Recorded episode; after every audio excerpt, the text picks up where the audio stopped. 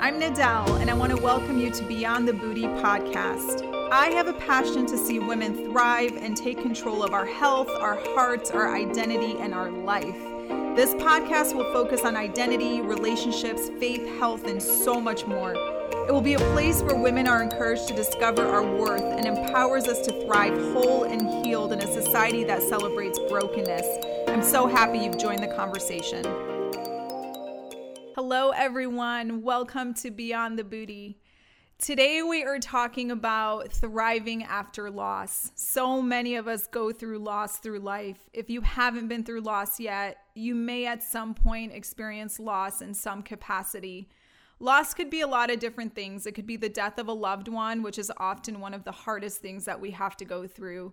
It could also be loss of a career, loss of finances, loss of a relationship um, and then even losses as it relates to dreams that are unfulfilled. For example, if you're someone that longs to have children, but your body isn't doing what you hoped it did, that is a loss and that is a devastating loss. So, today is going to be a little bit sensitive. I'm going to be sharing some details of Matt's death. But I'm doing this in an effort to show you that, as devastating as some of these moments are in our lives that there is hope and there is a real God that comes alongside you. And it's really our responsibility to choose whether we want to stay in despair or whether we want to get well and pursue the rest of our life thriving and not just surviving it. So I hope that you hang on with me. I am going to be sharing again some really personal details, um, but I want to paint the picture for you of how tough this moment was, and I'm going to try to get through it. It's really difficult to record. Um, but then also, I want to give you some examples at the end of how I didn't just survive these moments, but how I'm thriving now and what God is doing in my life, even after a devastating loss the loss of a soulmate, my husband, the person that I was closest to. So, um, but everything can really change in a moment. Everything changed in a moment for me. Matt's last words were do something as he reached for me and went into cardiac arrest, falling back on the, onto the hospital bed that he was sitting up in just seconds earlier. His eyes rolled into the back of his head. I stood there for a moment, still grasping his arm as his body retreated into the disheveled white sheets. I froze as the nurse frantically hooked and unhooked tubes while she yelled for backup. As I was standing there, I quickly thought back to our time just a few hours earlier when Matt looked at me, happy and full of life from the hospital bed, and with so much love, he said, I'm sorry this is your life. I nudged him, gave him a kiss, and assured him that I wouldn't trade this life for anything, and I meant it. The sound of the piercing flatline then gave me a jolt to release his arm and run into the hallway of the intensive care unit to scream for more help from the staff. My mother in law, Sherry, was there with me, but she had exited the ICU lobby to make a call. When nurses pushed past me and I heard the code blue message over the loudspeaker, I ran down the hallway into the waiting area and screamed for Sherry to get back inside. Matt just flatlined. Come quickly, I screamed. I felt like maybe she would know what to do. We both ran to his room and stood there in horror as two giant male nurses lifted his limp body while a third female nurse shoved a long flat board under him. There were machines and compressions and IVs and resuscitation all happening at once. There was a lot of yelling and a lot of numbers and a lot of medical jargon being yelled out. It was chaos, but then they got a pulse. They all took a step back from the very strenuous task of CPR, toweling off their dripping faces and taking sips of water that were being handed to them from various staff. They looked like fighters in the ring, knowing that they might have to go another round. So they hydrated, prepped, and looked around for incoming information that they could use to their benefit to win the next round. For now, they had gotten a pulse after several minutes without one. I was now just outside of the doorway, looking back at my broken husband. I walked about 10 feet away from the room, afraid of continuing to watch what was unfolding and the mark it would sear into my heart and mind forever. I reached for the dirty floor and sat down, my legs extended directly in front of me and my hands folded in my lap. I stared at my hands and tears clouded my vision. The cold of the hospital floor sent chills up my spine, and I was physically shaking from the shock of what I had just witnessed and the temperature of the tile. This was the first time in years that I thought, wow, he could actually die because I was so certain that Matt would be healed and he survived anything because he always survived. Sherry knelt next to me and tried to encourage me. I don't remember her exact words. There was so much sound and yet it was silent. She said something about God and timing and peace. He was so very sick, and her mom heart just wanted him at peace. She had been through so much with Matt and was always there for the big medical events in our life and carried him for 23 years before I ever entered the picture. Matt had battled leukemia, viral meningitis, and shingles four times, all before the age of 16, just to name a few. His medical history could fill a room. He was a walking miracle, and he was always full of joy, hope, and an unwavering belief in God. When the young male nurse approached me to ask what the instructions were in case he flatlined again, I said, try again. I said that for three more rounds, and it wasn't working like I'd planned or prayed. The staff would get a temporary pulse and then he would flatline again. They stayed close each time they had a faint pulse, knowing that they should have called the efforts off already. They were maxing out on everything they could do, and he was so full of adrenaline and whatever else they were pumping into him. With his existing heart condition that he also had, I knew deep inside that the compressions and adrenaline only worsened his state, and that without a miracle at this point, he was going to be in bad shape after this.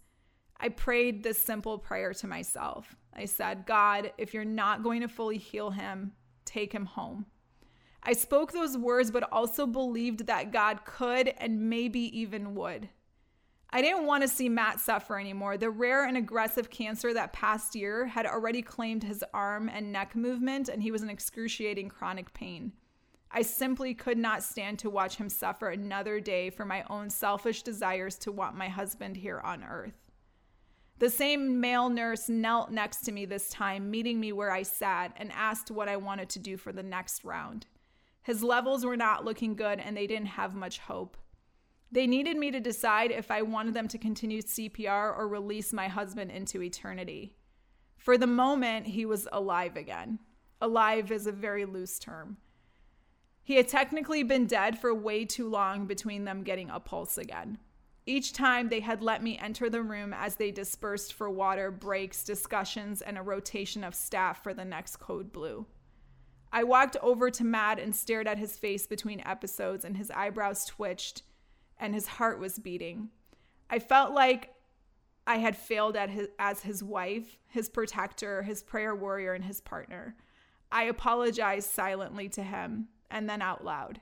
The truth was that his heart remained beating each time he had died because the pacemaker that had been put in 10 years before was still working, giving me a false hope that he was still present but I could sense that his spirit was no longer in the room. His spirit was always bright and full of joy despite what life handed us, and I couldn't sense it anymore. The well meaning nurse tried to convince me to let him go. Even if this works, he's going to be brain dead. He'll be a vegetable. His pacemaker is beating, but he's gone, ma'am. I didn't respond. I had so many thoughts going through my head. Miracles happen, I thought, but I didn't dare say this aloud at fear of looking insane in this atmosphere. Besides, I was too tired to convince him that Jesus could turn this all around despite their best failed human efforts. Years of believing in Jesus had exposed me to a world of miracles in my life and in the life of others. Surely this will be one for the books when he's raised from the dead, I thought to myself. Matt and I had often dreamed of his healing and the story that we would tell and the impact that it would have on others. We had a bottle of Veuve champagne that we refused to open until his healing was complete. I shook my head in disbelief. I shifted my prayers at this point and started praying that he would be raised from the dead. He would come back from the dead fully healed, I was certain. There were too many unfulfilled promises, too many things that we still had to do. I had had dreams about babies and being a mother. I looked at this at the young nurse and he pleaded with me again to let him go.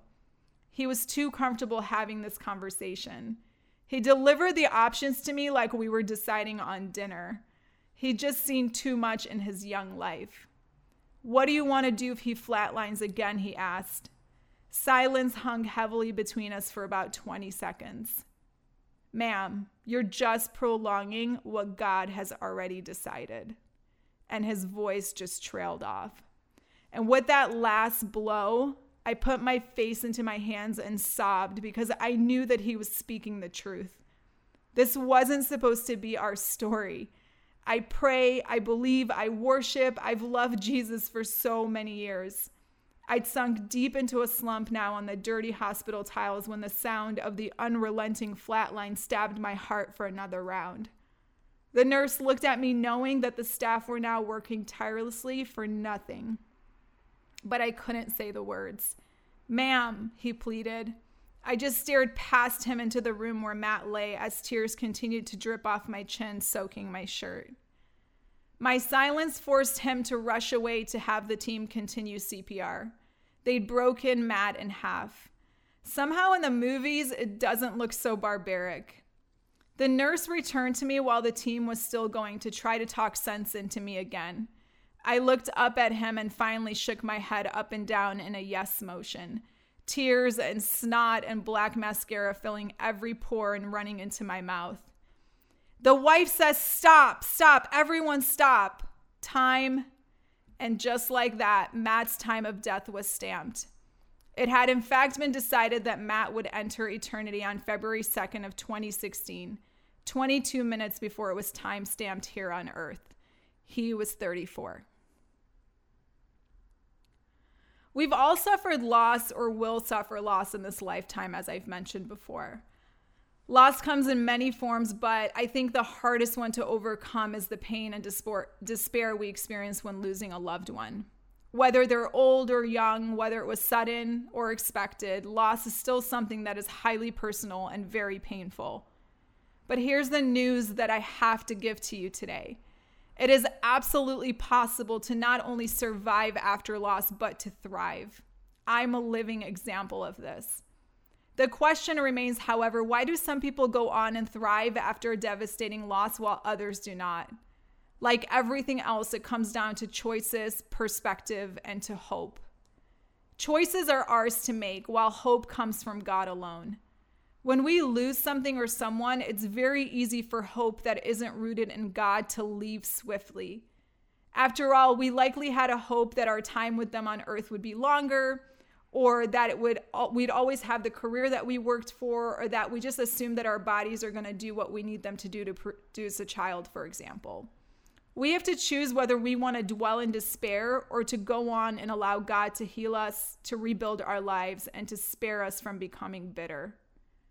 God is always good, always. In moments like death, we may question why something happened and we may even want to blame God for it. The thing is that God is infinite and he is wise. God doesn't kill people or destroy them, he's the giver of life. But we live in a world that's ruled by darkness and we're going to experience troubles. We're actually not promised to be exempt of trials. In fact, quite the opposite is true.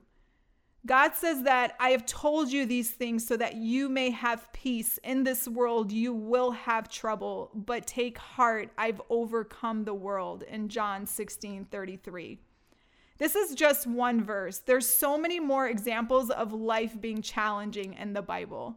There are also even more verses about the abundant, healed, and whole existence that's available to those who walk side by side with Jesus.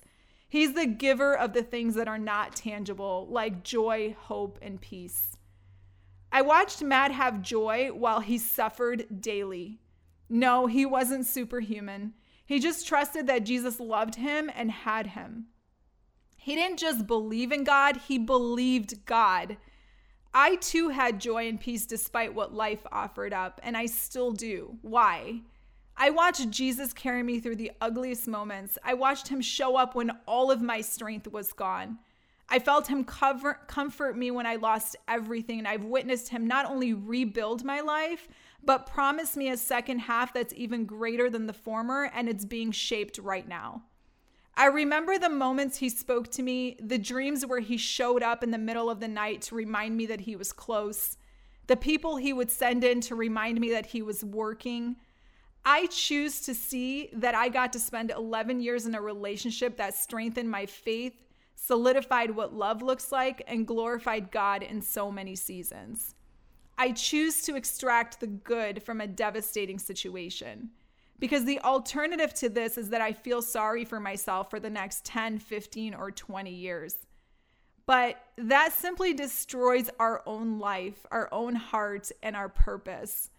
God never meant for us to wallow in despair after loss, no matter what that loss is. That does not mean that we shouldn't take the time to mourn.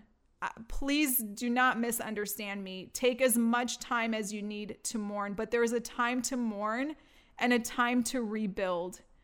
If we let Him, He'll turn our ashes into something more beautiful than we can imagine. He's the God who restores and rebuilds. There's an example in the Bible when the Israelites, whom God had rescued from slavery, were in the wilderness as they passed through to the promised land. In the desert, they were literally fed by God daily as manna fell from the sky each morning. However, on Sunday, there would be no manna. So they were instructed to take a double portion on Saturday so they could eat some on Sunday. Now, some families ignored this and they didn't gather enough on Saturday to be able to eat on Sunday. Guess what happened to those people? They starved on Sunday. The point here is that God will deliver the blessing, but it's up to us to grab a hold of it, to feed on it, to consume it, and then live. He isn't going to force feed us, but He is going to deliver a way out. We have to take hold of His rescue plan and put it in motion. Today is a day to do that. A friend once said to me, Nadel, if you wait until the transmission has gone bad, it will be much more costly than if you take your car in for regular oil changes. If we don't get to know our loving Father and wait until there's a tragedy, we're not going to be equipped in the midst of that with the knowledge and wisdom of His goodness, His love, and His ability to heal our broken hearts fully. This goes for any loss or trouble in this life. You have a beautiful life to fill out, live out, one that is full of promise and purpose and joy and peace, but you have to decide if you want this. Will you collect the manna or are you going to choose to miss out on your portion of the blessing that is raining down from Him? You know that bottle of Veuve champagne that Matt and I saved to be open when he was healed? Well, I finally popped it open at his burial. Matt was healed. It just didn't look like I expected. I choose life on this side of eternity, and you can too.